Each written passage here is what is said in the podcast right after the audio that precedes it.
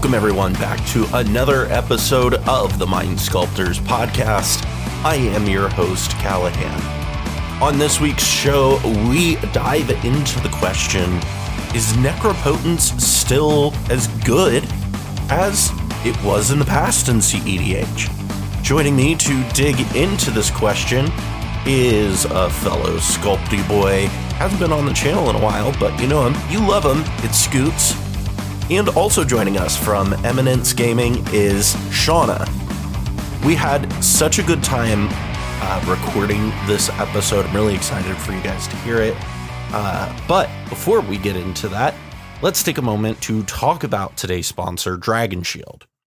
Dragon Shield sleeves are the only sleeves that I trust on my cards, and I've been using them for nearly seven years. Their petrol matte sleeves are my personal sleeves of choice. And if you use our Dragon Shield link to get yours, you will be supporting the Mind Sculptors channel. So go ahead, go into the description of the episode, click on our Dragon Shield affiliate link to get your sleeves today.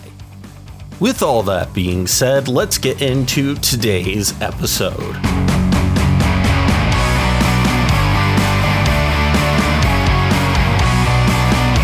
Well, hi everybody. I have a you know, longtime listener, you know, frequent flyer, well, not frequent flyer, hasn't been on the podcast in a minute. Uh, but uh, one of my favorite Sculpty boys. You know him, you love him. From the Eminence casting team, it's your boy Scoots. Oh my gosh, Scoots. that's me. How you doing, buddy? Good. How are you?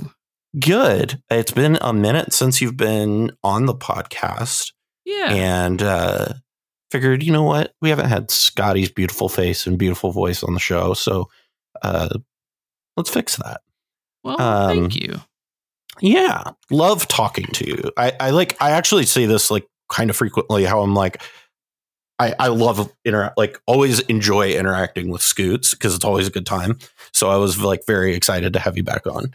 Uh, another person that I love interacting with, um, not at all because we share a very similar taste in food, uh, is also from the Eminence casting team. This is uh, Shauna. How are you doing today, Shauna?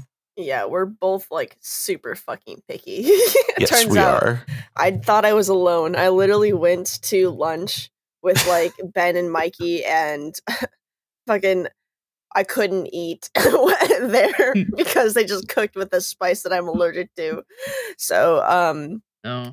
and like even if I I don't know if it's that's how my brain is, but even if I wasn't allergic to it, I wouldn't like it, you know, because you just smell Yeah. it and you're just like, ugh. ugh. hmm But yeah. Yeah, Yeah, that's exactly how I am. I'm glad. uh, I, I, it, it's nice. I will say though, I, I we we were just at Magic Con uh, Philadelphia, and uh, it, you do owe me a little bit because we went to we were playing a game. We played Zeb's uh, Commander Cube. We drafted that. We got done with it, and we went to uh, lunch. I guess it was like a late lunch, early dinner at that point, Mhm. and we went to I forget what what's the place that you uh, like that you have like a billion points at. Gyukaku. G Y U dash K A K U. It's a Japanese restaurant. It's fucking amazing. It is I can highly recommend it. But so for those of you listening, uh, Shauna tells me, "Oh, it's in Chinatown. It's right where we're at. It's like a ten minute walk." And I was like, "Perfect."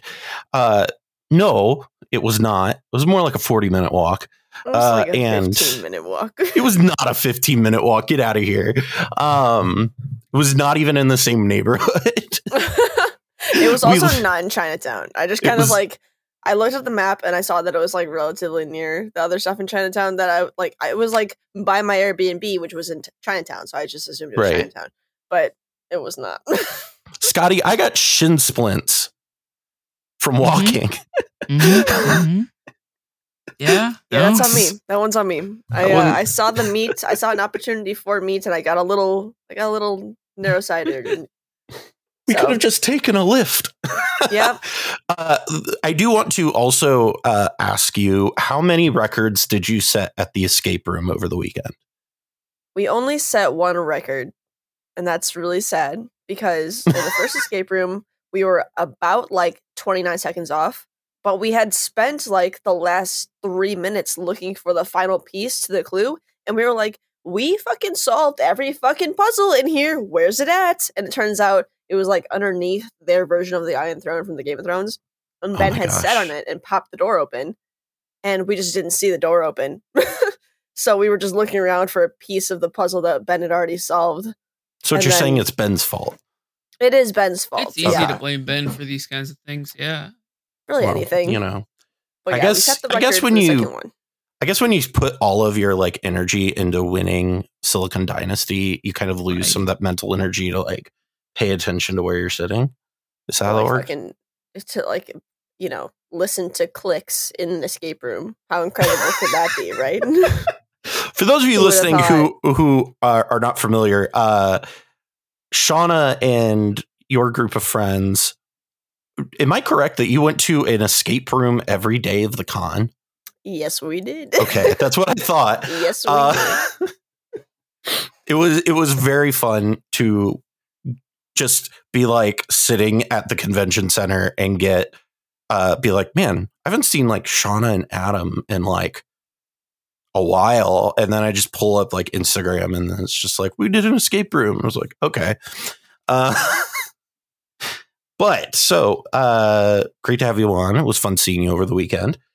And uh today we are going to be talking a little bit about a card that always seems to make it into our comment section on the Mind Sculptors. Uh, I don't know why specifically our channel Necropotence is like a hot buzzword in our comment section, and uh, it generally is one of those things where you know people talk about Zur and they're like, I think you're underselling a little bit because you know Necropotence in the command is really good, and um, all these different things where people will bring up necropotence for some reason or another.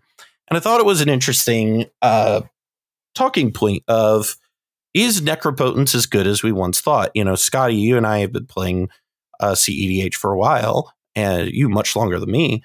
And, you know, what's it? uh, Necropotence for a while was like one of the most powerful ways to win in the format, right?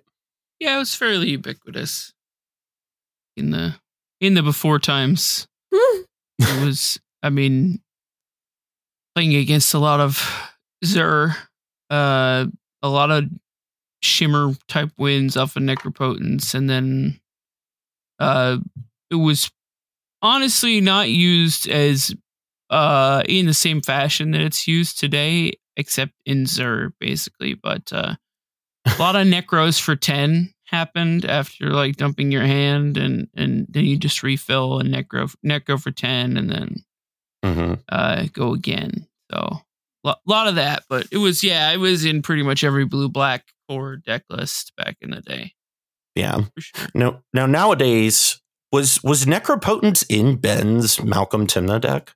I don't remember It the deck list. yeah, it i was could not. probably tell you because i have it open in front of me actually because i was thinking about putting it together Yeah, And there I was should no have deck. run You Necropotence, told but- me you didn't want to give up red, and you're talking Yeah, about know, playing but S for Malcolm. it's another malcolm deck okay, though, okay, so, like, okay. it- that's fair. That's it, fair. It it passes the assignment. So, So uh, this is a Doomsday deck, right? Like Ben Yep. played a Doomsday deck, and Shauna, you were casting that event. So Yes, sir. uh this is one of those things where it's interesting where doomsday used to be like very in and then it kind of dropped out for a while and now Sure. it's Mhm. kind of making a bit of a resurgence what is the reasoning do you think for not including a card like necropotence in a deck like malcolm tymna Uh, I think that uh, Ben is seriously rethinking it. I'm gonna sneeze. Hang on. Okay, I powered through it. Um. Okay, so yeah, didn't sneeze. that is not that Stifled is it. staying in the podcast One blue stifle. Ass. uh, no, I actually mentioned this to Ben uh before we started playing. Uh, I think I was like, "Do you fucking run Necropotence?" And he was like, "No, but I should." Um, because I think that any Sans red deck um that can easily have access to three black should be running Necropotence. It's a very powerful powerful card. I think it lost uh some play when you know, Breach got super popular and Dockside got super popular because obviously being in a red deck makes it a little bit more difficult to win with Necropotence on the field because as soon as you resolve your breach and you go for your wheel lines, all of the cards that you discard go into exile and no longer to breach. If you want to fucking cast Gamble for your LED, which is normally very good because even if you discard your LED, you can still use it. It goes to fucking exile. So yeah, yeah I was playing with Dreadwave and the playing with Power Server yesterday, and that exact situation happened where they just had um Necropotence on three, maybe 2 mm-hmm. because of an, a Mox or something like that, and they uh tutored or drew breach, played breach, and they were like, I can't fucking win right now because yeah, well. I have I have gamble in hand. They cast gamble twice, one for a thirty three percent chance and one for fifty percent chance, and they both went or they both resolved. So they both they kept um the card they wanted in hand every time, and they still couldn't win. Oh yeah, because they were just discarding uh breach exiles to exile. So more of the story is Ben should be running it. Blue Farm should not. so is so this is interesting, I guess, to me because before Shauna was in the call, Scotty was Scotty and I were talking about uh, how this is my this is related. I promise. Um, I am playing uh, Atraxa Food Chain now. One because I'm addicted to bad decks, uh, but two uh, because I'm tired of playing red because I'm tired of everybody being like, well, you're playing red. Why aren't you playing breach? I'm like, well, I'm playing this card called Rest in Peace, and I'm playing this card called Grafdigger's Cage. And turns out Underworld Breach is pretty bad with those two cards. And it, it feels like it's a similar situation in that regard, where it's like every black red deck is like, oh, I got to include these two cards. And it, is it the auto include that we think it is, or is it like not as powerful as we like kind of thought about it? Because you know, it's makes me think about with like uh, Drake a few weeks, few months, I guess at this point back, right? Like mm-hmm. kind of pushing back on Sylvan Library and yeah. is Sylvan Library as mm-hmm. good as we think it is? And I guess that's kind of my question here is, you know, do we think Necropotence is sort of black Sylvan Library? Well, I'll argue either side of this. So, Shauna, why don't you pick one and I'll sure. do the other? Sure. I'll go ahead and say that uh, I'll be on the side of Necropotence sucks. Kind of okay. All right. I'll be on the side of Necropotence is good. uh, yeah. No, I think in the current environment, um, especially in black red decks, like you mentioned, uh, mm-hmm. while Breach is an insanely strong strategy, so is resolving uh Thassa's Oracle and Demonic Consultation if you're in base Grixis. Like that's also very good.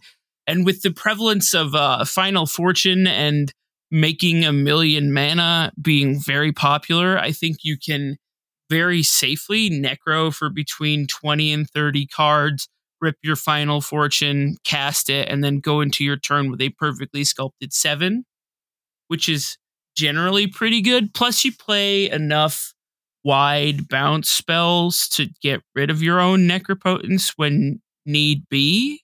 Right. So I think necropotence is a very good card in good decks and a not so good card in bad decks. I don't wow, know if I can say that, but incredible. I, I, will counter with the fact that uh, creature meta is now our current meta. We are mm. not in uh, Ozir Blue Farm worlds where you have one or two creatures on the field. You are mm. constantly staring down between between um turn three and five, you're probably looking at a table total of probably like 12 to 20 damage, I would assume. So, uh, and that's swingable damage. That is attackable damage that is able to swing you that turn. Mm-hmm. And as soon as you resolve, not only it being in those colors, fine. You know, you can't not be in colors to avoid uh, combat damage. That's okay. But at this point, if you have Necropotence on field as ideal, which is between two and four, you are staring down the table's damage. And the same conversation that I had with Dreadwave last night when we were playing CDH was that as soon as you resolve the Necropotence, you have two turns to win, depending on the pod that you're at. Because not only are you losing life from yourself, you're not growing, you're not growing for 15 to 20, but you are getting in the entirety of the table's damage, just like with Sylvan Library. Um, it would take quite the uh, it would take quite a pod to switch the focus off of you at that point because everybody with any any part of brain in their in their head is uh, very aware of the fact that Necro is insane. So that leaves the fact that you can sculpt your hand, but you're not getting into the next end step unless you find your final fortune, and you have to have the mana to cast it. You have to be able to pay three black for this fucking thing, this shitty thing that you have to bounce yourself to get rid of, and then you have to find two red for your final fortune or whatever. It's a very mana intensive idea. And the fact that as soon as you cast Necropotence, you're just making up for the card draw. Uh, that's the whole idea of balancing the card that way, discarding cards in exile, is to balance the fact that you are gaining immense card draw over the table by either life or by punishment of getting your cards uh, at end step, etc., etc. So, um, and while doing this, you're also sculpting your hand. So you are pitching a lot of good cards into exile, especially when you need them. Um, I am an Izzet. I'm playing Niv Mizzet. I am one of the very few decks in the entire format that doesn't need to recur. So pitching all those cards and just saying fuck it, I'll take the best seven, I'll discard the other thirty-five is really dangerous. And um,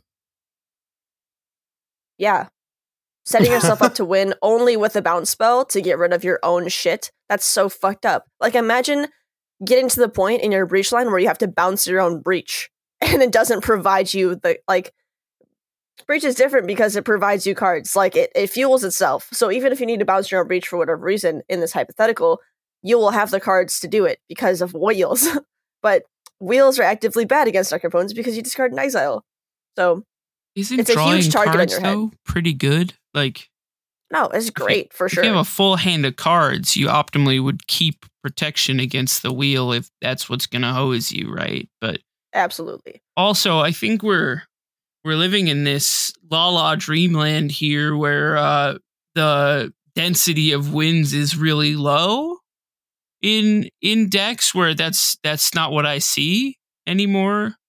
Basically, at all, we've got different ways to get to to get to a win now. Uh, I so I the age of card quality has passed us slightly. I think as uh, much as I will push against it. yeah, I, so the age of uh, making infinite mana and then looping your spells or whatever has kind of gone past us, and people are playing hard win cons again. so, uh, even even if you look at a deck like Temur Pirates right now, which cannot run Necropotence, but that deck is playing Kiki Jiki sure. now. Like we're adding hard win cons to decks that like Temur Pirates previously had Flinthorn. Yep. And then Niv Mizzet, which is kind of a win con. Uh a little bit because you stack your curiosity. Effects, has no idea about how good uh, Niv Mizzet is. No, no, no idea. Definitely not. Um, guesses. So, I think I don't know. I think we're at the point where the uh, the argument of well, what if your cards get wheeled is kind of it's not moot, but it's less significant than it than it would be uh, in the past. Here, in my experience, here here is a question I have then um, is especially on the point of with the card with people playing a higher win con density, and I'm I'm curious how much of that is a uh, reaction to oh we're playing in in person tournaments now we have actual timers we have actual like rounds like we aren't just playing these amorphous like this was something that I've kind of said for a while now, where for a while CEDH was kind of like didn't have round timers, didn't have like these things unless you were playing in like very specific events that mm-hmm. were not as common as they are now. Like now we have a monthly Mox Masters tournaments, we have all these different things. Um, now you have to be able to win within a certain time. You can't just sit there and look at the table and be like, I'm going to loop Timetwister 40 times and somehow I'm going to win. Um, you know, how much of that is a reaction to the tournament meta of playing more win cons? I would say very little. I would say that it's not because of the um location or the time restriction of tournaments, it is the existence of a card called Drannith Magistrate. because you have you have limited time hurt. to win. Because yeah. Drannith Magistrate has uh, basically semi-identical copies of itself, where whenever they land, they get they make it harder for you to win the game. So the faster you can do it, and the more repetitive your win cons, the the better, you, the more likely you are to draw into them with necropotence. So, right. uh, totally fair. Yeah. Especially if we're looking at decks that typically run commander centric win cons, we'll see them layer in uh, one to two to three other win cons. If you look at Najeela, we've seen kind of a shift towards uh, Turbo Nas instead of the, is just win con soup at this point. Yeah, I mean, basically, it's the best win cons in five colors. But um, excuse me. Another thing I think that uh, I'll say about the uh, decks shifting to the tournament meta is I really have not seen that as a thing that happens because people keep entering very very bad win conless stack stax in the yeah, tournaments. they do. and and just wondering why they're tying every round. Like we keep Dude. we keep doing that. I don't think the CEDH gaming population at large is is paying any attention to win con like win time like round timers or yeah. or needing compact wins. Like people still enter Edric turns into big into big tournaments and wonder why they can't win with infinite turns. Like, Are you calling just, LJ out on the podcast? uh if LJ is listening to the podcast, then no. uh, if he's not, then a little. Uh, LJ is also ubiquitous in this sense with a, a little a little fellow named Kai, uh, also tournament mm-hmm. grinder who's playing Cloud Farm, which is just Rigo. Rigo turns, yeah. Rigo turns, yeah. and uh, never seen that deck win. you should go back to Mar- um, Marath. You should go back to Marath play Gale and Scion of Halaster again. Win some win some tournaments. Get some wins back, Kai. I don't know. Play, I, I, like that Rigo deck. Arden Crom has a bunch of win cons in it. It wins. Does its thing. Yeah. Yeah. I mean, realistically, right? You just add Karn and Mycosynth Lattice to every deck, and then you ask your opponents to scoop. Like, that's the new tournament strat. you heard it here first. Yeah, that's the, the news. Please do that. See, what you need to do, this is how you really do it, is you play extract with Karn, right? Right. And you yeah. extract your mycosynth lattice so you can uh-huh. down tick your Karn and yeah. then get you get it every single time. That's the and you're playing a, a, food chain deck with Karn for this to be relevant. Uh, let me run Atraxa food chain with my main board Karn. hey everybody. Here's my Karn. I yeah, have an no, I, I, I, I just Scott, far, Scooty, go off, go off, King. getting back, getting back to like the tournament, the tournament meta at large. Gosh, I have casted a lot of tournament games, and I have seen some real, real stinkers. Yeah. And I just want people, like people. Okay, listen, I'm a caster, so I get to say this. I'm not a tournament organizer, so I can say these things. You are wasting your time and your money if you enter bad slow decks into tournaments. You're wasting yeah. your time and your money and other people's time. It's not to say that you shouldn't if you think you can win, but at the same time, I think that if you're running just a lousy deck into a tournament, why why are you doing it? Why I mean, not just go to the movies? I mean, there's a reason, right? Like I mean, there's a reason why, like, I mean, in our tier list videos with Ryan, we've said multiple years in a row, unless you're Charles or Michael, uh, you're probably not going to win a whole lot of CEDH events playing mono white, right? Like, yeah. it's, uh, you know, very few people can do it. And, you know, not to say that you can't do it, but it's going to be hard and it's going to suck. And uh, the thing that what we're saying in that is we're talking about players who like one know those decks inside and out. Yeah. Um, and I think I think that would be my biggest thing is if you're going to play a deck like that that's win conless that does all that stuff, know your deck really well and know how it wins so that you can get there quickly. Because one of the things I think is interesting is that we have another mind sculptor who played a win conless stax deck at what was it Marchesa last year, never went to time a single time. And it's Yeah. just you you, you got to know what you're doing. And I, I think a lot of there are a lot of people who this is their first foray into CEDH and they're playing stax for the first time. And and friends, family, uh, countrymen, lend me your ears. Do not play stax as your first CEDH deck. Um, oh no! it is hard. Uh, it's Can not you say smart. that? Oh my god! Also, Unless I think tantamount to I think tantamount to knowing your own deck is um knowing everybody else's deck. Yes. Like it requires uh, a pretty big degree of mind control to win with stax at a at a tournament. You have to be able to look at everybody else at the table and be like, "Oh, this person is gonna abrupt decay your uh, static orb, and then they're Mhm. gonna they're gonna win the game or whatever." That was the weirdest sentence that I could come up with because Oh well, I haven't seen abrupt decay or static orb in quite some time.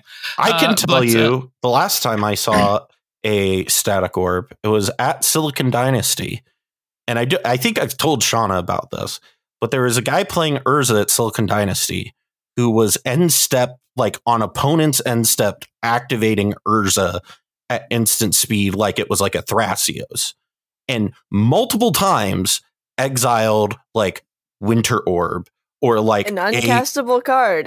yeah, like at instant speed. And I was just sitting there like, homie, is this your first time playing this deck? Because this is not the environment to be playing Urza at your first time, bro. Like, Just because you have an outlet doesn't mean that you should use it all the time. Doesn't always mean it's an outlet. I feel like kind of back to Necropotence. Yeah, back to Necropotence.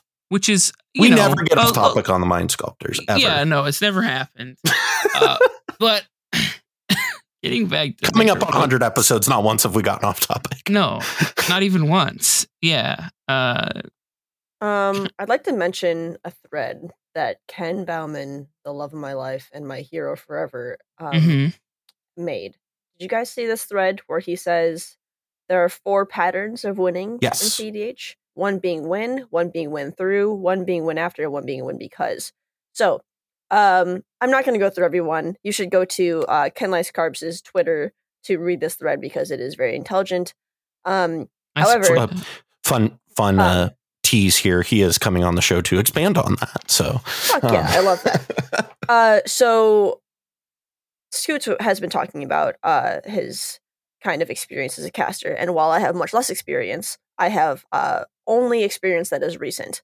So my uh while Scoots is is troubled by by experience of the past and their opinions are swayed by all this like old years of of information. So many old years. Oh my god. all this boomer knowledge. All this boomer knowledge. old man. hey, Just Scoots' listen, moments from death. if Um, the shoe fits, right? so I offer you an only fresh perspective, in which case I, I tell you that all of these four patterns, there should really only just be one, which is called the win after strategy, which is player A goes for the win but gets stopped by player C and D. Player B untaps and wins. This happens. Um, I just checked my notes here. It's the sick robot time. special. Yeah. So, and the, like it, the introduction to CDH is um you're gonna try to win, and the first person who tries to win gets fucked in the butt like really hard, like really ridiculously hard by the entire table because they try to win through, which is another pattern. They try to win through their opponent's Rhystic Study, and then the Rhystic Study opponent untaps and wins. Um, so it is both a win after and a win through, and in either situation, player A does not win the game. So You know- Necropotence, I think, is because uh, as soon as you land that Necropotence, it is giving you a clock. It is saying you have to win before your life runs out, and you have to win before your opponents like wise up to what you're doing and wheel you. So, um, let's say the first turn you cast Necropotence, you're an intelligent player, so you lose 15 to 20 life. That puts you at 15 to 20 life, or 25 to 20 life. So, um, you now have one more activation, pretty much, of Necropotence. So you have two turns. So, um, it is giving you one option, and that is to win first. So you are going to present this win first, and you are going to get you are going to bear the brunt of the table's interaction because if your table is intelligent, they will not try to win after you have uh, sunk 20 life into Necropotence and sculpted your perfect hand of counters and magic spells. Like, they're going to wait until you pop off and they're going to prepare and they're going to win after you. So, um, it is forcing you into one of four patterns.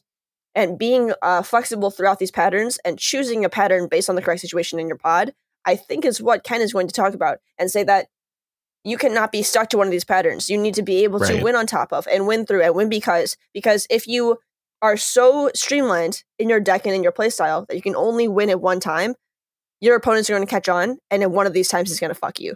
So All right. Well, Shauna, I have a counterpoint. You small little baby child uh, in your crib, inexperienced with the ways of the world. And let Mm-hmm. me tell you this. Scotty, just Uh, you need to have like a pipe that you can hold I- while yeah, you're, I you're do. I do. this. Instead, I just have these chopsticks to fidget with. I'm just doing that off screen the whole time.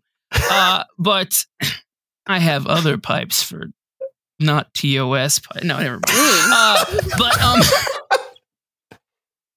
what I'm trying to say uh. I'm a good with Christian. my my thinly veiled green vegetable references uh, is that Shauna, there is a way to play those patterns that you described as the the the win second to win after pattern. You can do that within Necropotence because card selection traditionally very good and if you play three cards you can necro for a smaller amount than 15 to 20 which is i know that the card basically reads dump your whole life away but you Sure. can just you can do a few less and and just kind of select the best cards You and need to go play off with when you Fenix more because you haven't lived until you've watched Jeremy just yeet his life total away i love it to like just just throw the life total away to prosper or or uh to, to necropotence and prosper or yeah yeah yeah Fenix Yeah. is a is a riot um but there is who needs lands? uh, there is something to be said for people playing with necropotence a traditionally fast card in a slow manner it's the same concept as a thing that I'd like to introduce from the before times called the value Nas. That's right, yeah. The value Nas. Nas at one time was the best counter spell in the format. And I think we kick Scoots from this? we're back in these days today.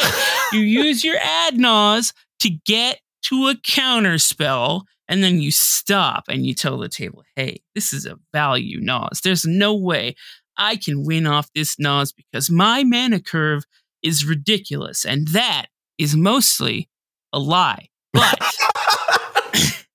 you can do the same with your necropotence. We've seen mind control work before. You say, This person has a wild board state. I need to resolve this necropotence to get to an answer. And then what do you do? You don't answer it. I'm, I'm just priority. hearing I, what I'm hearing is two people at this uh, in this podcast, particularly me and Scoots, who have played a lot of Magic with one read, uh, and have been talked in- Realistically, this is just Callahan and I recalling being gaslit by Sick Robot. But but listen, I would like to present the value necropotence, okay? It is 2023, the year of the value necropotence. You take seven cards, you pay seven life, and if you're uh, the person that I'm thinking of who would do this value necropotence, you have a zero one blocker for zero mana that you can throw under the bus to protect your life total. That's right. The value necropotence. Have you ever considered, right? You have six cards, or what is it, four cards in hand. You have Necropotence on the battlefield. Activate Mm-hmm. Yeah. it for five, baby. Mm-hmm. You don't Pitch need two to. cards. Yeah, just pitch Just a couple it a two. cards. Doesn't need to be all Now you have right? tutors for your next turn. You have four cards. You get your demonic tutor, and or you're super happy. Here's here's here's a completely wild idea. Um, if you want to be playing a really heavy necropotent strategy, that's fine. Uh, maybe play things that I don't know synergize with that well. Um, you know, like, like what? Uh, well, not Underworld Breach. Uh, Are you telling right. the paying public to run Children of Korlis in their Necropotence deck? I'm not telling Stop people it. to play no, Children of Korlis. No. I'm not doing that. I'm not a monster. He's, they're saying Pact Weapon. Run Pact Weapon in your Necropotence deck. You you say this as if it's literally not sitting in front of me right now. I know oh you play Ardenn Vial Smasher and it's there. I know. That's why I said that card. uh, well, I mean, most of what I'm what I'm getting at with this is I think that there is this interesting like divide where I I agree with Sean on some respects where I think that like Necropotence has some of that rattlesnake sort of quality to it where uh, people see it and then their you know alarm bells go off. Uh, and I, I got to be honest. One of the things that Shauna brought up is, you know, people are smart magic players. In my experience, people are morons. Um, and it's people are really bad at playing magic most of the time until you get to like the cut. And even then, people are really dumb. Uh, and it's just like, I used to build decks with the like, the idea like Charles always builds his decks with the idea that like everybody's going to play really tight good magic. I build my decks expecting everybody to be the stupidest person on the planet because my experience has been people will see Ardenn come down and be like, "Oh, you can do the skull clamp thing."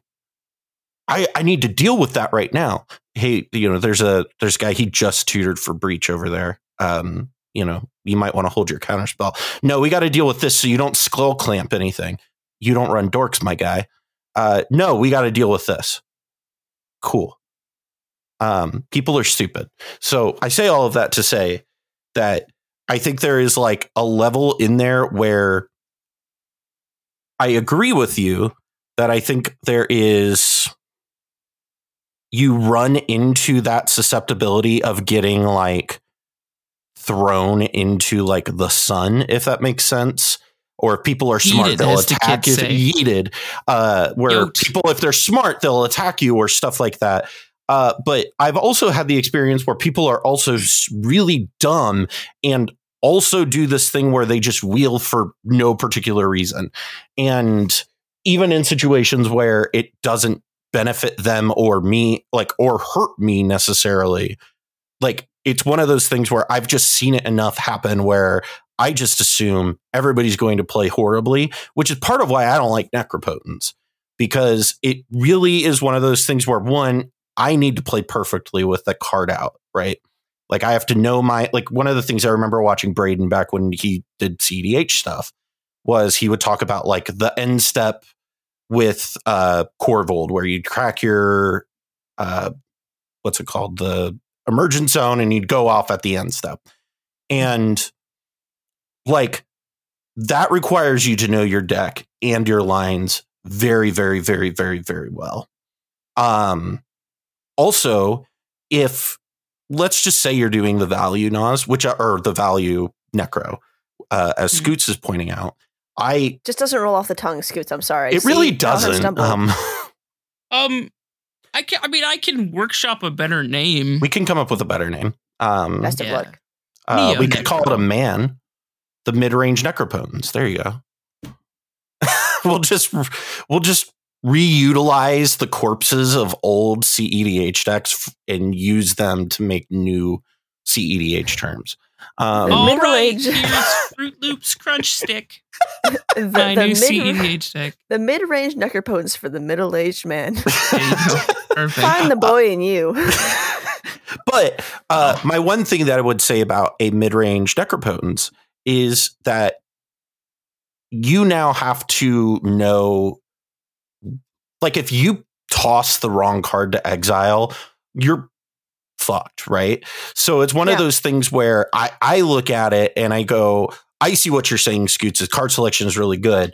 If I was playing it, I would only ever want to just refill my hand at most and not even get the card selection.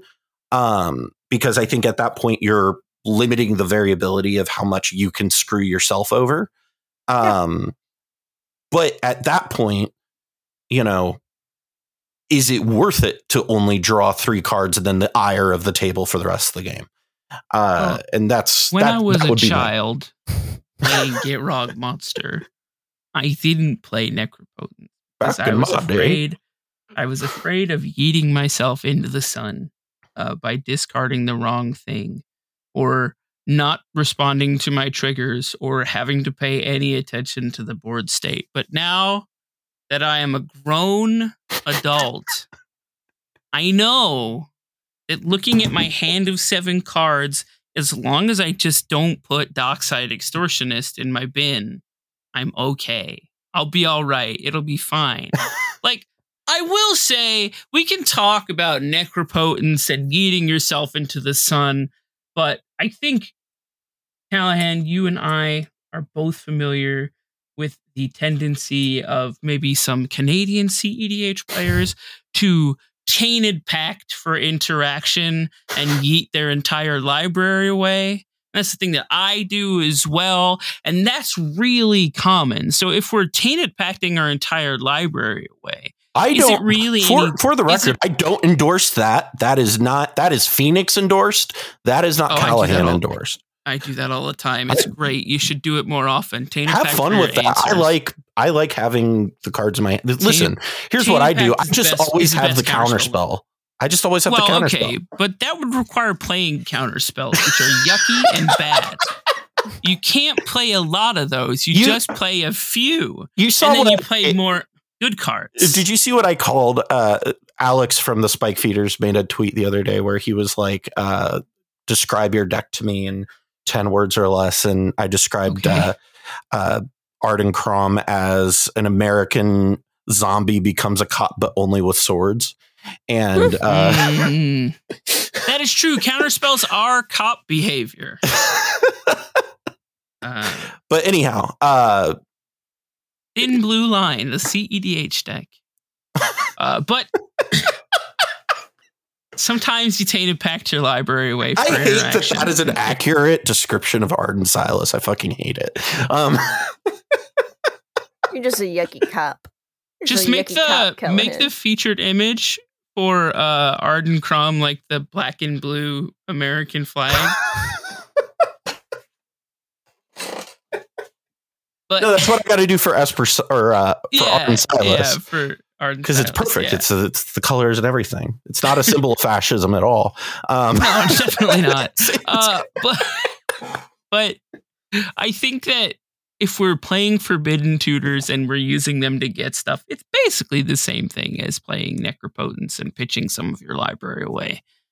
And, and we can justify one, but we can't justify the other. But but Sometimes Necropotence wins you the game, and often eating your library into the sun off of Tainted Pact does not. So, can we look at it that way? Plus, another thing that I'll say positive for Necropotence in this regard look at a parallel, which is like Galvanic Relay in Storm decks. In one on one magic, exiling a bunch of cards and getting to use them later is so good it is banned in multiple formats. Can we take something from those formats and apply it to CEDH? You heard it here first, folks. We are going to be going back to uh, what's it called? What's the storm card that? Uh, no, we are not. Minus two. Everybody gets loses two life. Grapeshot? Tendrils. Yeah, we're going back to tendrils, baby. Oh my gosh, what Let's a good card! Tendrils. I love tendrils of agony. I do too. That, I secretly want that I to be made a mono black Nashi deck just so I could play tendrils of agony. Oh my god, such a fun card. Shauna, you look so disgusted with that. Shauna is disgusted. This is this weird because talk. I've been actively trying to keep the disgust off my face, but you know what?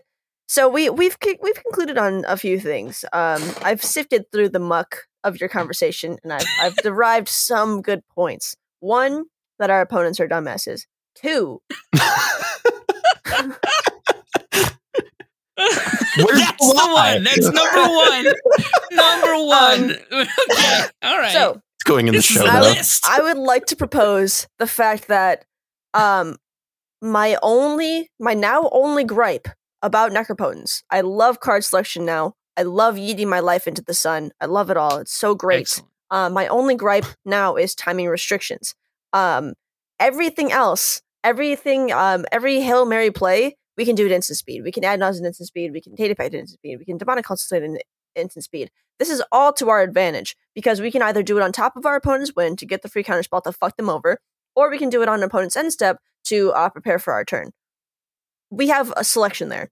Um, but kind of referencing my uh, the the four win conditions that Ken proposed, we don't have the um the luxury of time with necropotence. We have to activate it at a certain time. We have to get the cards at a certain, a certain time. All of that being on our turn. So I think that that passing turn rotation, because we can all pretty much agree that if we're not in Korvold and we're not Brayden and we don't have the Emergence Zone, we probably can't win first turn after activation. So we have uh three turns of dumbass thoughts from our dumb, stupid, silly opponents, where they get to go, hmm, they just put seven to 25 cards in their hand. What should I do? What is my role in stopping this from happening? And then they get to do their stupid mono white thing, which is tap, cast Aethersworn Canonist. Well, hold on, Shauna, because at the top of the list, you made a very salient point, and it's that our opponents are dumbasses. So you're walking over your own point here. I think that I think that the more obvious the target, the harder Mm. it is to ignore by Mm. even those with numbered brain cells. Um, and I think that um, while a value necropotence may scoot by, because if I'm if I'm um a, a- just a, a little boy who's Okay. playing my magic cards, and I Okay. see somebody lose seven life, draw seven cards, and they're telling me they're regaling me with tales of the value of necropotence, and they're just saying I'm just dealing I'm just dealing with this Kraum over here. I'm just Mhm. dealing with the guy who has known Breach in hand, or Rhystic Study, or Mystic Remora. I'm just helping the table. I think that I'll be tempted to continue my own game plan and cast my Elesh Norn Mother Machines and just hope for the best. Um, but I think that the value necropotence is not the most common necropotence. I think that I would love to take a poll of some kind, uh, a little a little survey to support my findings, but we are not living in the time of value necropotence. Well, you As know, as at the beginning Elon Musk has made very clear, Twitter polls are like the most scientific way of A hundred percent. yeah. getting accurate data. Um, So I Anyhow. think that um, any deck that runs Necropotence is a deck that wants to win fast, and so uh, kind of c- constricting a, a win fast deck into value Necropotence territory is something that will work um, about as well as a Rhystic Study and Mystic Remora wins game strategy, but you'll also be taking a lot of life in the process, and you'll Well, um yeah. And I think that um, there's a lot of there's a lot of awareness around the fact that Rhystic Study and Mystic Remora wins games, and I'd like to compare that to the awareness of Necropotence wins games.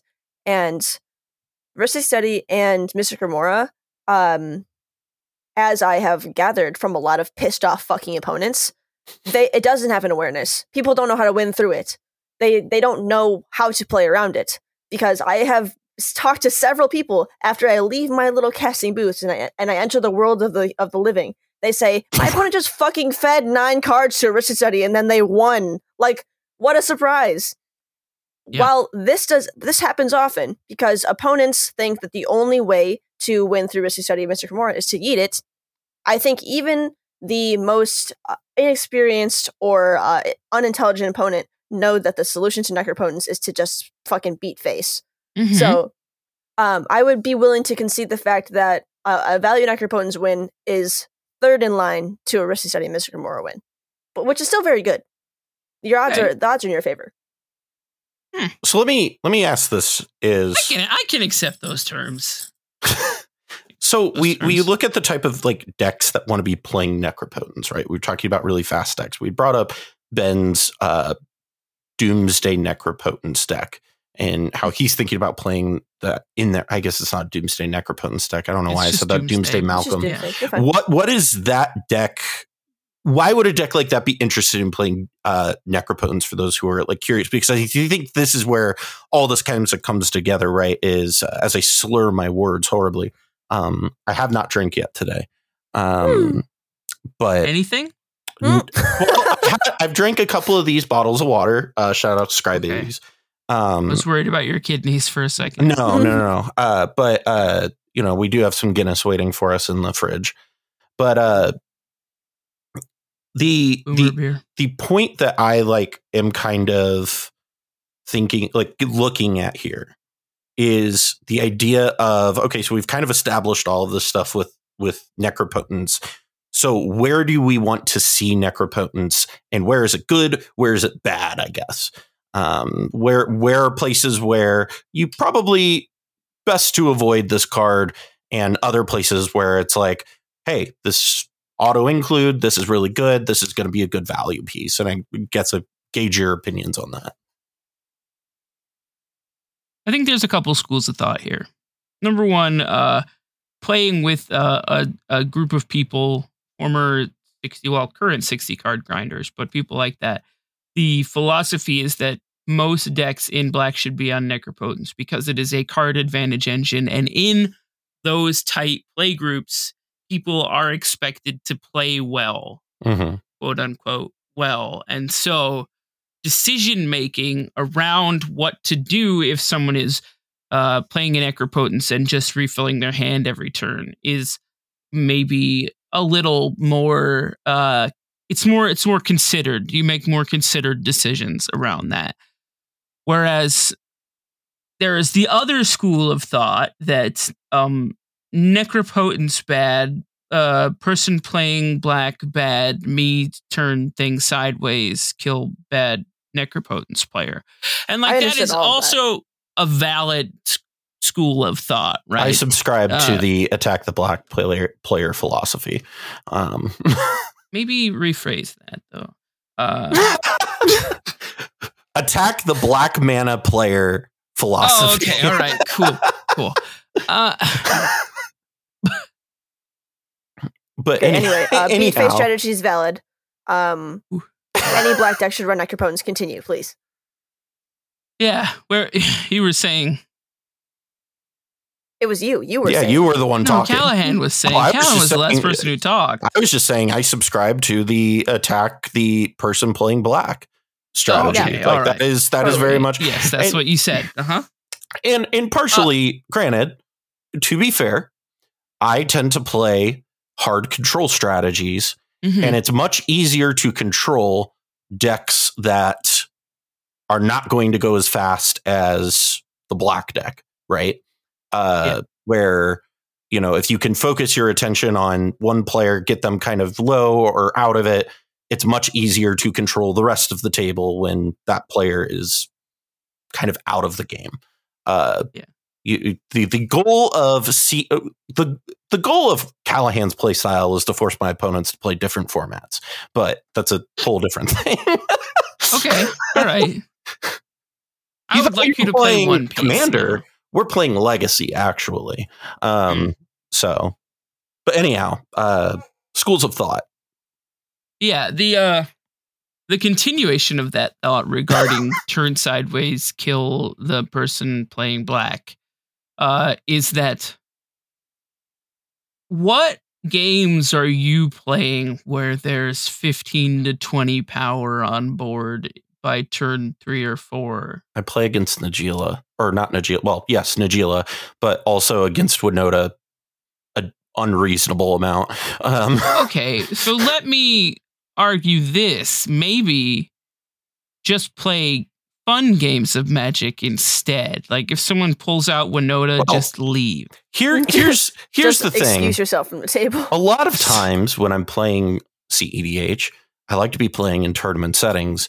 And I also Fair. like to not just concede to my opponent having a one note in the command zone. I mean, that's fair, but what I'm saying is I think you, Callahan of the Mind Sculptors, are smart enough Certainly. to not jam your necropotence into a Winota I'm smart enough. Or, or a live Najila with two warriors. or a live yeah, I, Najila. am I, well, Yeah. that's not true. Sometimes I like to send a message, but um, True, true. I, I have been The message to, is that you should kill me, please. That's the message.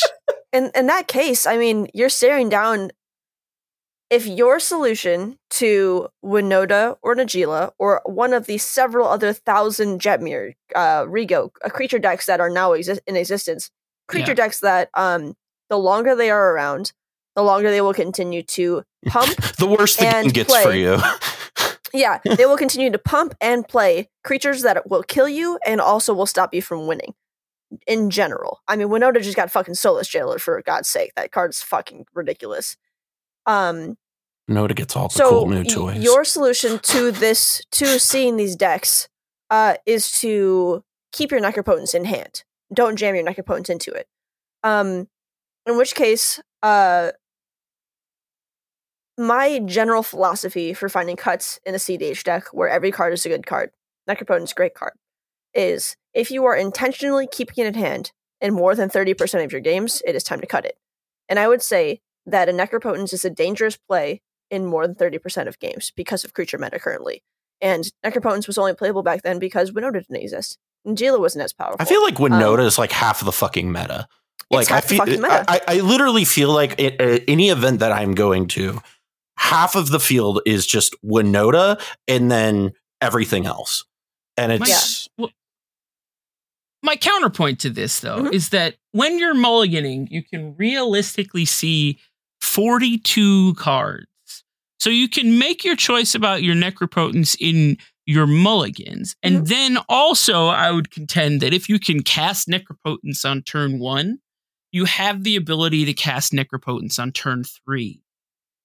You don't have to play it right away. And I think that there are cards that you see that that are in your hand. Like if we use that logic of, oh, if it's a card I I can't play right away, I should cut it. We have to start cutting Dockside Extortionists from every deck. Mm-mm. That is not my argument. It is not. Um, if you can't play right away, you should cut it. I think that in uh, against uh, Najila and against a Winota, I wouldn't play Necropotence ever because that is a lot of fucking power. I mean, even like a Slicer deck, because Slicer's a thing now. Yeah. The only way you survive with Necropotence, or I'm sorry, the only way you survive against big beating decks like this is to be inconspicuous. And playing the Necropotence ever can like literally just takes a big fucking target and says Winota fucking that way. Like everybody fucking that way. Because if I'm sitting in your pod, if it's me, you, and Winota, and some kind of other X deck, you're getting the beats all day long. As soon as I see that Necropotence resolve, or as soon as you hint or uh, allude to a Necropotence in hand that is uncastable, I am feeling very good because I know that uh, I am not going to be threatened by any kind of damage anytime I- soon. I, I will say when I when I play with good players, um, Necropotence tends to be a card that I do not see until they are winning the game. Um, Totally. And and it, it that is generally when I see it. Um, when I see it in when I'm not playing with good players, it uh, honestly does not make much of an appearance when I'm playing against people who are not skilled.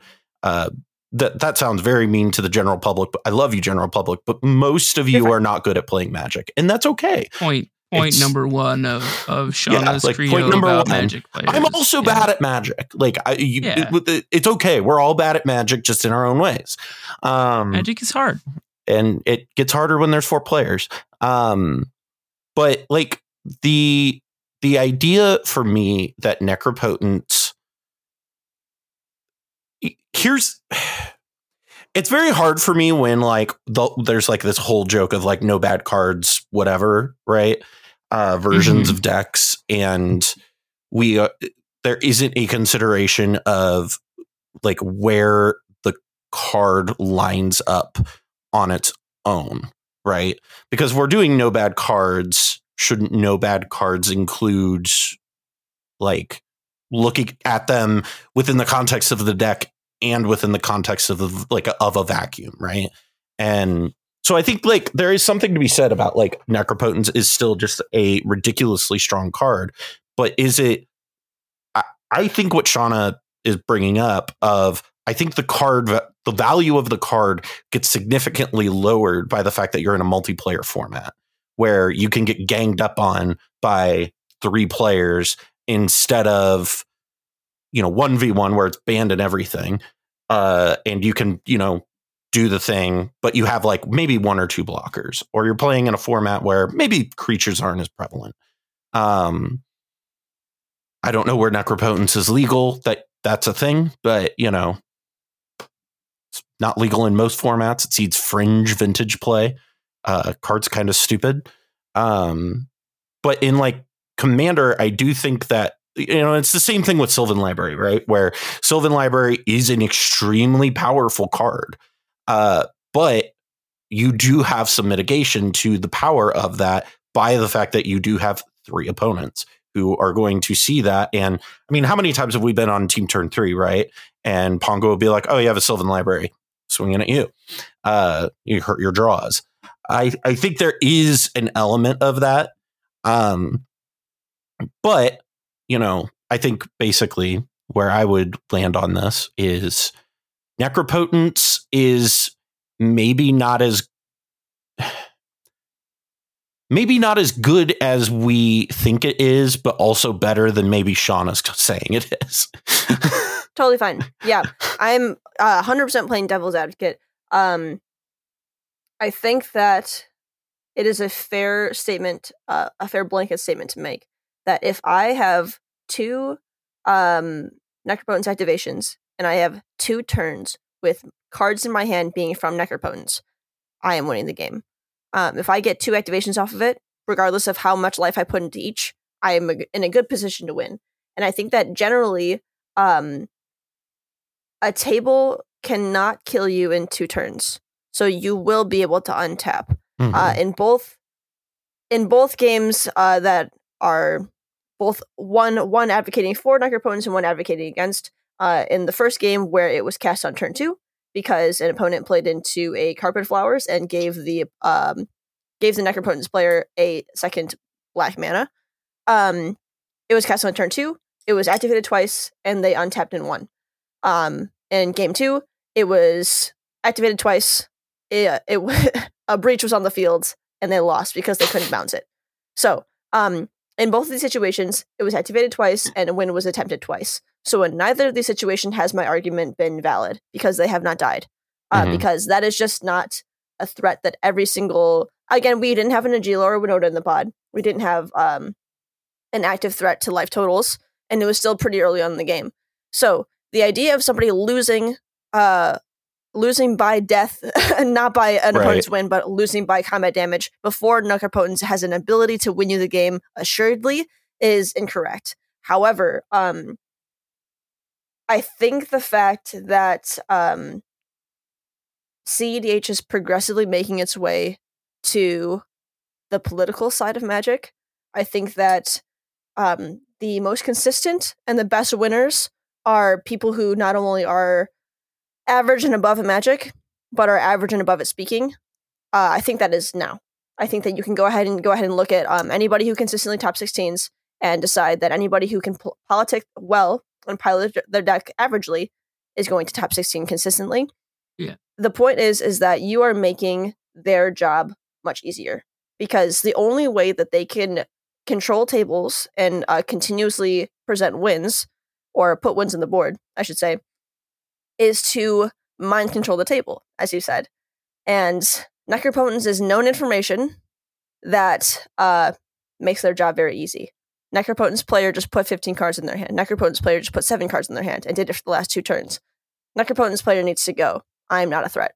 I, I, what is this world where people are playing necropotence and having it for several turns? I just, I have, I have never seen that happen. I, every time I see necropotence, it's just like it's either coming down and winning immediately, or it comes down and they die to being kicked in the face. Uh, it, it, yep. it is it's literally either been one or the other. They either immediately try to win or on that turn or the next turn, or they immediately get their like jaw like kicked off of them. Um, mm-hmm. And I think this goes to kind of what Scout, Scoots had said earlier, uh, and uh, to kind of take a little bit of that and uh, you know adapt it to a thing that I have said is uh, there's a television show that uh, is going to be starting its 44th season here Mm. shortly. Um, Mm. It's a little show called Who Survivor. is this marketing savant? yes, uh, oh, Jack Survivor. Probst owes me some money. uh, Your but- check's in the mail. Uh, checks in the mail uh, for all the royalties I get on Survivor. But I mean, it really does come down to that thing of like where I've talked about in the past, where it's that like what you said, that political element of it, where I think your ability to play Necropotence well is your ability to know when and where to play the card. Uh, you know, because th- th- there's a lot of people who will just kind of like be like, oh, I have a dark ritual and a Necropotence in hand. Cool, let's cast this. And that might Yep. not always be the wisest strategy. Uh, Hmm. I don't know, Scotty. How off, how how off my rocker? So are am I? you saying I just to just to follow your analogy here, are you saying that Dark Rit Necropotence is the equivalent of playing the entire season naked? Is that Um, I think it's actually more the equivalent of the guy who wore his sport coat the entire season. Uh, okay? Okay. regardless of what they were doing, he was wearing his Regardless of tweed jacket his entire Yeah. time.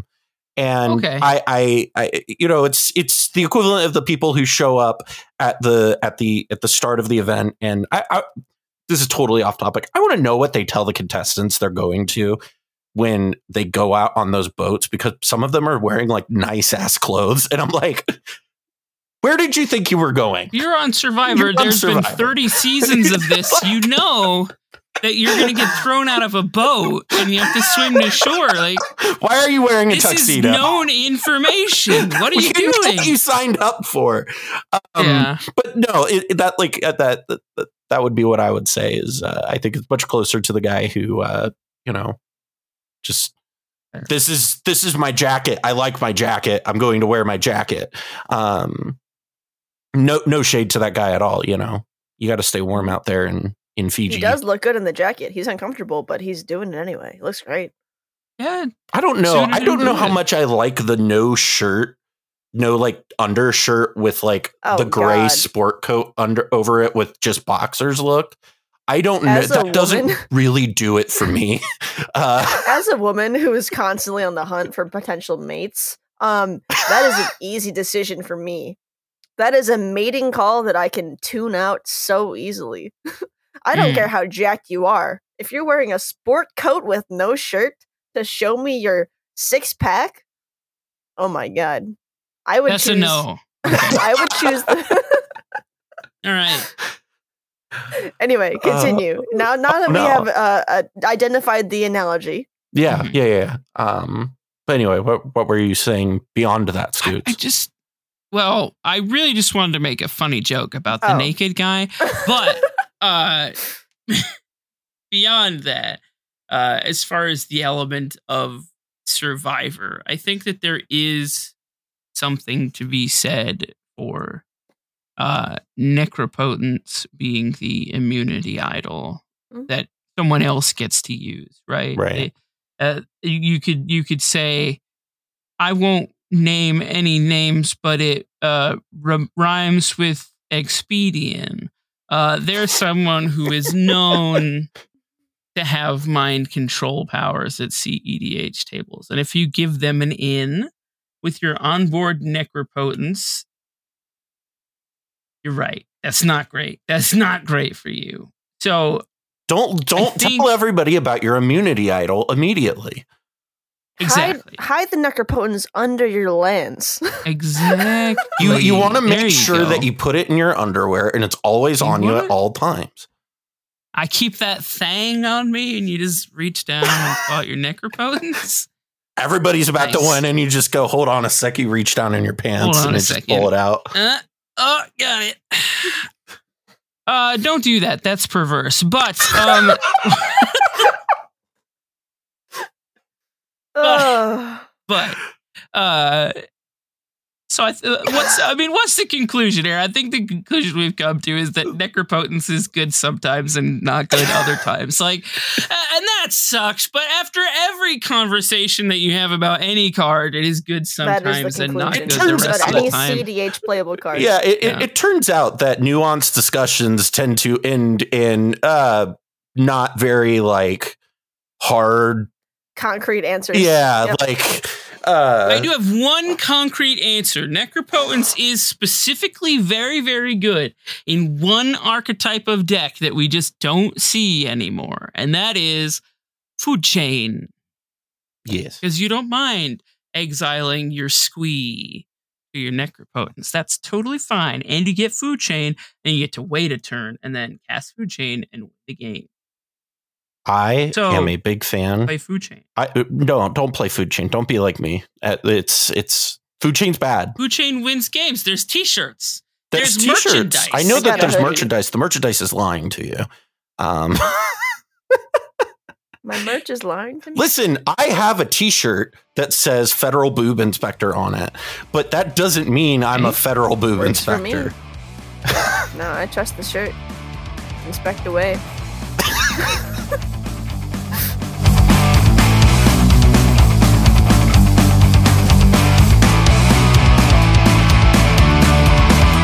Well, that about wraps things up for us here this week. Thank you for tuning in to this week's episode. If you liked this episode or any of the other content here on the Mind Sculptors, please make sure to rate the show on whatever podcast platform you are listening on. Or if you're on YouTube, go ahead and hit that subscribe button and tell us down in the comments what your favorite part of today's show was. I also would like to take a moment to thank our top tier patrons Adam Hamden, David Snavely, Jason Bialik, Matt Boehner, Michael Levine, and Senior Coupon. If you too would like to support the show, you can head on over to patreon.com forward slash the mind sculptors or check out the link in the description. Thank you again for joining us, and from all of us here at the Mind Sculptors, I'm Callahan, and we'll see you next time.